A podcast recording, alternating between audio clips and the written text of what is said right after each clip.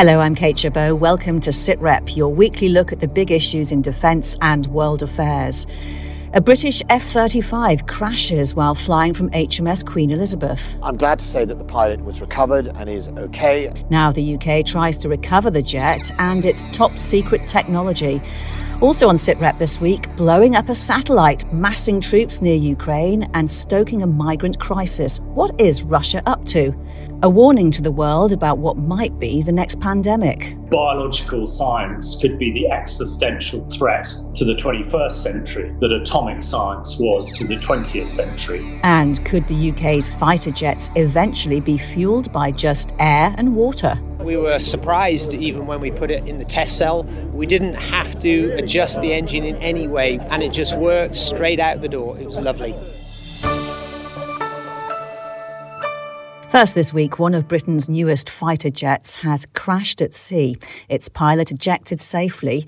The Defence Secretary gave details a few hours later. An F 35B fighter ditched in the sea shortly after takeoff from HMS Queen Elizabeth, the carrier uh, in the Mediterranean. Uh, I'm glad to say that the pilot was recovered and is okay, and we will recover the aircraft. It hasn't affected our ongoing operations, which we will continue, and we'll obviously investigate the cause uh, of that uh, accident. Well, with us is Professor of Defence Studies Michael Clarke, also BFBS reporter James Hurst. James, what more do we know? So the plane was from uh, the Royal Navy Dambuster Squadron, which has been embarked uh, on HMS Queen Elizabeth through this carrier strike group operation. And the two most important things are, are really what you heard there from the Defence Secretary. First of all, this was an accident. It's not seen as hostile action. Uh, and secondly, the pilot is okay, to use the Defence Secretary's phrase. We, we, we, don't know any more about his condition. Obviously, ejection is quite a, a big matter. The investigation we know is going to focus on the possibility of human error or technical failure.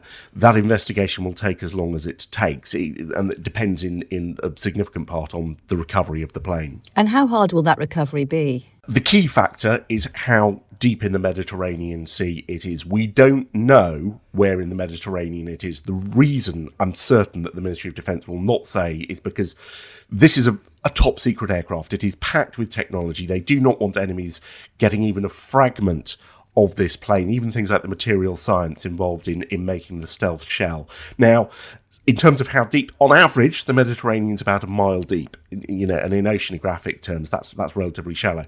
Deepest recess of the Med is about three miles. I wouldn't be surprised if we see HMS Echo or Enterprise head into the area. They're UK survey vessels. It is worth noting, though, in terms of the investigation, F 35 is a highly digitally connected plane, so the investigators may have some significant flight data even before any data record- recorder is recovered. James, thank you. Uh, Michael Clarke, the F 35B is still a very new aircraft. What's its safety record like? Uh, well, so far it's extremely good. I mean, these things are measured in um, every hundred thousand uh, hours of of working of flying, and in the first hundred thousand hours of the F 35's life, when it was being tested, there were no uh, fatalities. There were two or three incidents of fires. A couple of those were on the ground.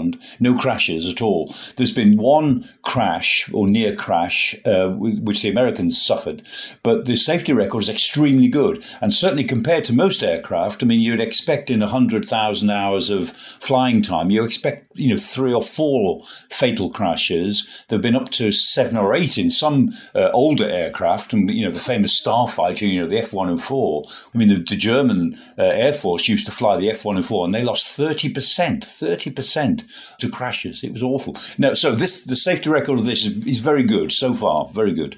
HMS Queen Elizabeth, of course, is on her way home from what's appeared until now a pretty successful first deployment. Obviously, this will have been an incredibly difficult day for all on board. Does this undo what they've achieved on a mission to project UK power? Uh, no, no, not at all. I mean, I think in a way this proves that the system works. A crash on takeoff or a failure, eh, probably an engine failure uh, on takeoff, is less serious than a, an engine failure, if that's what it is, on coming into land. And the fact is, they've lost the aircraft, which they, as, as James said, they will move heaven and earth to recover. They picked up the pilot. I mean, there would have been a Merlin helicopter, maybe two Merlins, um, hovering in any case for search and rescue operations. Whenever aircraft are taking off from a carrier, there's always a couple couple of helicopters in the air precisely to pick up anybody who gets into difficulties or has to eject. So, I mean, I'm sure what the uh, commanders will say of the of the carrier group is, look, you know, this is just another thing. It happens; these things happen, and when it happened, we dealt with it exactly, exactly and precisely as we were meant to deal with it. Deal with it. Just another thing, but a hundred million pounds each. How damaging is that? Well, yes, we, we had 48 of these aircraft. Now we've got 47. Uh, it's a small fleet. The monetary loss is uh, is important. The, the, the, loss of one aircraft out of 48 is no big thing. There will be uh, attrition rates to worry about. But I, I, think, as James said, it's the recovery of this aircraft which is the, the big story here. They won't want to talk about it very much, but believe me, they will really want to get hold of this airframe and make sure that it's in our hands and nobody else's. Michael, stay with us. Shortly, we'll look at a technological breakthrough that could be key for the future of the F 35. Before that, Russia. The chief of the defence staff has warned the risk of accidental war with Russia could now be higher than even during the Cold War. His comments about escalation leading to miscalculation were focused on a reported build-up of 90,000 Russian troops on its border with Ukraine, making some fear an invasion is planned. And also Moscow's part in the massing of thousands of migrants on the Belarus Poland border, which NATO has branded weaponized migration. And just to add to that, Russia then test fired a missile into space, smashing one of its old satellites into more than 1,500 pieces of potentially deadly space debris, forcing astronauts on the International Space Station to shelter in their evacuation craft. So, what is Russia up to? Mary Dejevsky is a columnist for The Independent and its former Moscow correspondent. Mary, has Vladimir Putin deliberately timed all these events together, do you think, or, or is it a little more organic than that? I think it's not just a little more organic, I think it's much more organic. I think that really an awful lot of people in the West are putting together a whole load of things that actually don't belong together at all. The idea that Russia's hand is to be seen behind the migrant crisis in uh, Belarus, I think, is completely wrong. The question of whether Russia is massing troops anywhere near the Ukrainian border is highly questionable. We saw similar allegations last April, which turned out to be hugely exaggerated and also to be presenting um, Russian troop movements as though they were in offensive mode rather than as they very much appear both now and then in defensive mode. So I think that there's that there's a lot that is being connected from here that if you were to look at it from Moscow would not look connected at all. So, are you saying that the information that people are using to, to make these assertions is wrong? I'm not saying that all the information is wrong. I'm saying that it's being viewed through a prism which puts all this together and reaches a certain conclusion, which I think is, is simply not justified. My view is that Russia is actually completely horrified by what's going on at the Poland Belarus border. This is an attempt by Lukashenko to get the West's attention, but also to get Moscow's attention. It puts Russia in a very difficult position. It's it, it's a distraction. It damages Russia. The threat mm. from Lukashenko to cut off gas supplies um, that run through Belarus that is a huge threat. Not mm. just to us, but to Russia, because it casts doubt on the reliability of Russian energy supplies. And that's something okay. that Russia has been very keen to emphasize. Michael Clarke, how, how do you see this? Do you see that Russia is an innocent party in all of this and is not doing what uh, the West is alleging?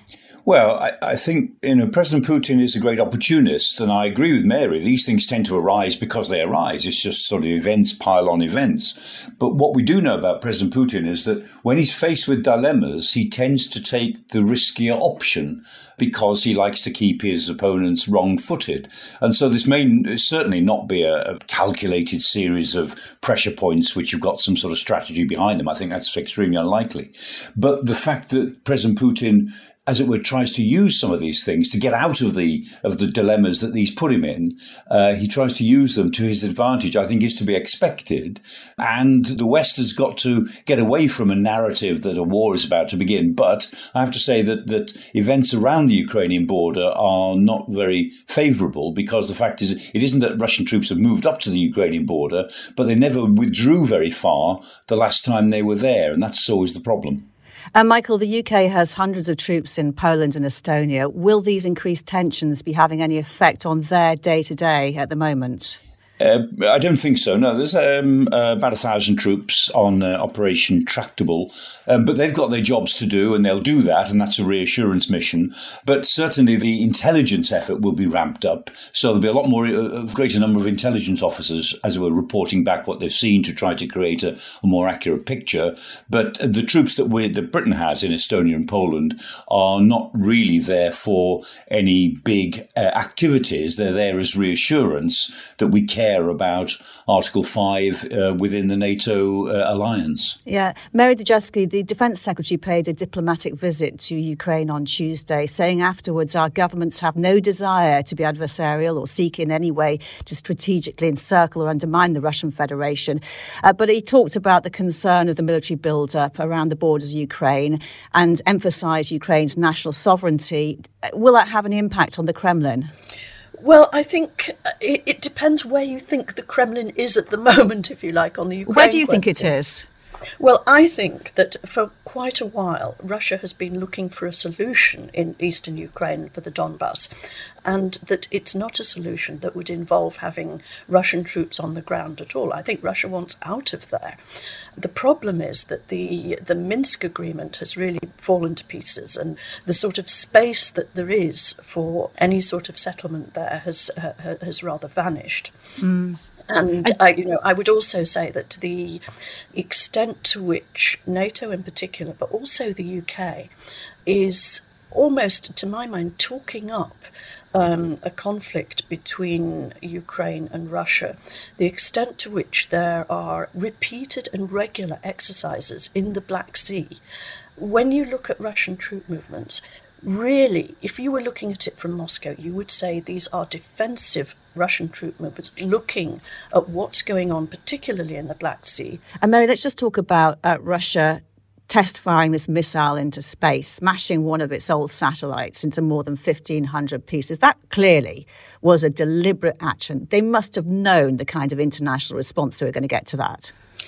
Um, yes and no. I mean, it's obviously um, a hugely attention seeking operation it also has to be said, you know, presumably it could have gone wrong, and if you know if it could have gone wrong, that could have been dangerous. But I think it's more from from the demonstrative perspective um, that Russia wanted to wanted to get itself noticed as a power and um, to operate. That came completely out of the blue, really. But I've also seen reports. You know, I don't know about the technicalities of this, but I have seen reports that have said that um, some of the Western reporting, um, and I would actually include yours there, where you where, where you talk about the satellite was exploded into however many you know million pieces. Um, that's what happens if something explodes, and I think that the distance that anything was coming in anywhere near endangering anything else, including the International Space Station. I mean, I think that has been hugely exaggerated. Mary Dejevsky, good to speak to you. Thank you for your time. Now, a world record and a moment of aviation history. On an airfield in Gloucestershire, an RAF test pilot has made the world's first ever flight using 100% synthetic fuel. Its ingredients are just air and water. The engineer who developed it once designed cars for Formula One. Now he says he can help the RAF's jets go green by 2040. Simon Newton was there to witness this historic flight. Uh, request change Brize radar 124.375. It looked like any other takeoff, a tiny microlight getting airborne from what used to be RAF Kemble. But this was different. In her fuel tank, 100% fossil free synthetic gasoline, made from just water, thin air, and renewable energy. At the controls, Group Captain Willie Hackett. And you said no performance change at all? No, none at all. The engine, we were surprised even when we put it in the test cell. We didn't have to adjust the engine in any way. We just took the, you know, the legacy fossil fuel out, put the new clean synthetic aviation fuel in, and it just worked straight out the door. It was lovely. The Fuel Project is a collaboration between the RAF and a private company founded by ex Formula One chief Paddy Lowe. After 12 World Championship wins, he's entered a new race to produce entirely fossil free fuels. ones that could even be used in frontline military jets. It was a really emotional moment when the first gasoline came out because you look at it and, and you have gases going in uh, and this liquid comes out which just smells and looks like gasoline and, uh, you know, really incredible kind of alchemy. The fuel was made at a small plant on the Orkney Islands, and unlike other synthetic fuels, this was produced using only renewable energy. It's made by combining hydrogen, extracted from water, and carbon dioxide, captured from the air. The end product can be dropped straight into a normal engine and works just the same as other hydrocarbons petrol, diesel, or kerosene. Wayne Strachan is from IGCL Technology and helped run the production plant. We didn't produce a huge amount because that wasn't the purpose of the, the demonstration. It was to prove that we could do it technically. And, uh, and if we move into a more commercial footing, and you know, clearly we'll, we'll be able to produce much higher volumes. The RAF intends to be net zero by 2040 and fly an emissions free aircraft by the end of the decade. Many of its fleet, including the F 35 and Typhoon, can already operate on 50% sustainable fuel. The reason they don't, at least yet, is the cost and availability of it, which is why the RAF has invested heavily in this project. Wing Commander Nicholas Sinclair is from the RAF's Rapid Capabilities Office. We have access to light aircraft and access to test pilots. They have the technology to produce the fuel. So it's a great opportunity for us to work together and really advance something that's great for everybody, right? It's a planet that we all have to live on. So I think that that's the point for us. It's about stimulating the marketplace to understand that this is the direction the Royal Air Force is going in, a fuel that we want to see being adopted more broadly not just from one producer, but as a fuel for all of our fast air in the future. Now all eyes were on Glenn Pollard, the Guinness World Records adjudicator. We've just got a little bit more research at headquarters, studying the documentation, but I think I'm happy to say that we have a new Guinness World Record title here.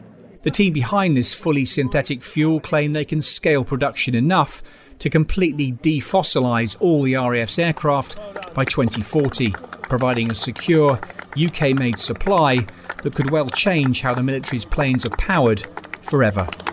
Simon Newton reporting from Gloucestershire. Well, David Gordon is Senior Vice President for Rolls Royce UK Defence Business. Among the engines it makes are the ones for the RAF's F 35 and Typhoon fighter jets. I asked if those planes could ever fly with a synthetic fuel like the one that powered this microlight test. So, absolutely, they can. All of our products are cleared to fly on a 50% blend of sustainable aviation fuel or SAF, and that can include a synthetic fuel like the one we've seen flown on the earlier flight. And by 2030, we intend to clear all of our products to fly on a 100% blend of SAF. 100%, that's quite a challenge, isn't it? If the engines had to be modified, how feasible is that? How big a job would it be? So it very much depends on the age and type of the engine. So what we see is that the SAFs are almost chemically identical to a fossil fuel. Uh, the main area where it can differ is on their aromatic properties, and that tends to have an impact on things like seals. Uh, what we've seen on modern engines, such as the Trent 1000 that flies on the Dreamliner that we've been testing, is actually they behave very, very well, and we've successfully done 100% SAF flights in a in a test environment. Mm. Um, so maybe for some of the older products could be a challenge, but I think for things like uh, the EJ200 in the Typhoon, it wouldn't be a big issue. Uh, the big challenge is around getting it certified. Not a big issue, but are there potential drawbacks either on the effect of engine life or reduced performance? So actually, it's the opposite, particularly when we work with things like the synthetic fuel we see a, a potential improvement in performance because we can sometimes get improved specific fuel consumption or SFC, for example. So when we look at something like Tempest that we're designing today to work on SAF as a given, and we'll do that for all of our new products as we bring them into service, we're actually seeing the potential for slight performance improvements, which we can reflect in the design of that platform as well. Wow. Uh, so performance improvements means what exactly in practice? So in practice, potentially more thrust, or you get the same output for a smaller engine, which you know from a design perspective is really attractive. The Chief of the Air Staff wants the RAF to be carbon neutral by 2040. That's just 19 years away. Will the technology to achieve that be ready in time, do you think? So I think it's it is achievable. I think it's a really laudable goal that Air Marshal Wigston set. The way we'll get there is to use a blend of different technologies. So the advantage of SAFs is it's a drop-in fuel, so we can use it as a substitute and effectively extend the life of those platforms. In the meantime, developing new technologies, and we've got a big focus on hybrid electric and electric, for example, as routes to take us away from dependence on hydrocarbons in the long term. But I think it's going to be a, a sort of incremental approach. But I think the RAF's right to be taking the stance it is because we need to take action now in order to meet those pretty aggressive targets. That said, some climate campaigners describe synthetic fuel as greenwashing aviation because it still needs energy to make it. Can we really have carbon neutral military planes?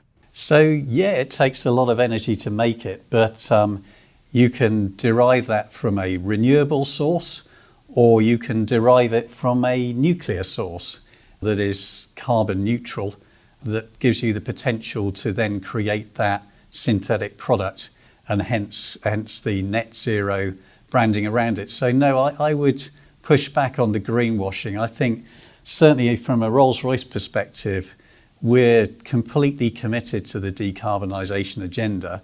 We're actually going to spend 70% of our corporate R&D on decarbonisation projects going forward, and that's because we see the demands from customers like the RAF are, are going to increase, and we need to be able to step up to that. So it's not greenwashing, it's a very credible way of getting to those targets in a way that's good for the environment while still being able to maintain operational effectiveness, for, which for people like the RAF is obviously key. David Gordon from Rolls Royce UK. Uh, Professor Michael Clarke. synthetic fuels have existed for a long time. It's cost that's held back their adoption. Can the RAF afford to spend more on fuel to meet their carbon neutral targets?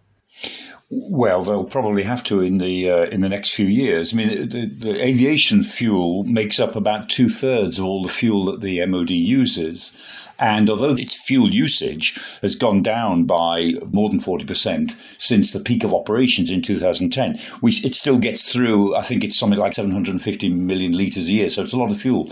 However, when you look at the MOD's uh, carbon neutral targets, they've, they've been very vague until quite recently, and it's depended on technological breakthroughs which have yet to be made. But I have to say, this one looks as if it is one. It looks as if this is one of those technological breakthroughs that they were betting on, and there will need to be some more. But this is good news because I think this does put the MOD on a path to find ways of producing synthetic fuels. They may be a bit more expensive initially, but they will eventually become cheaper. So it's good news.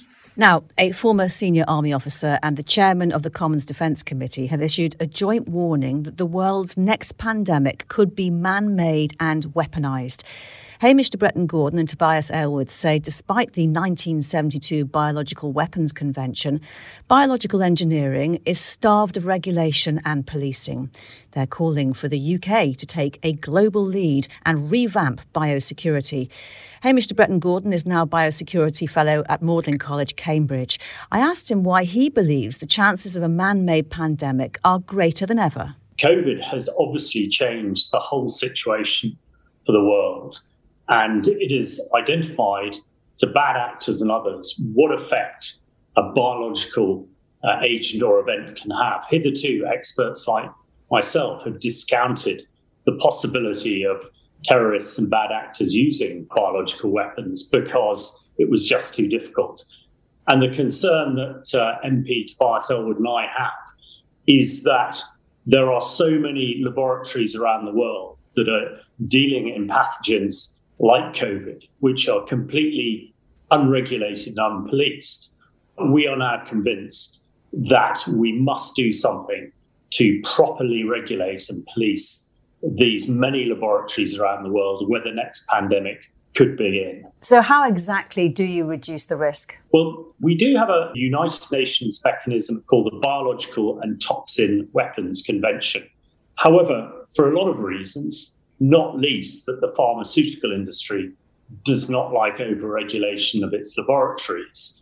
These have been unregulated and unpoliced, mainly because the international community has not funded the Biological and Toxic Weapons Convention.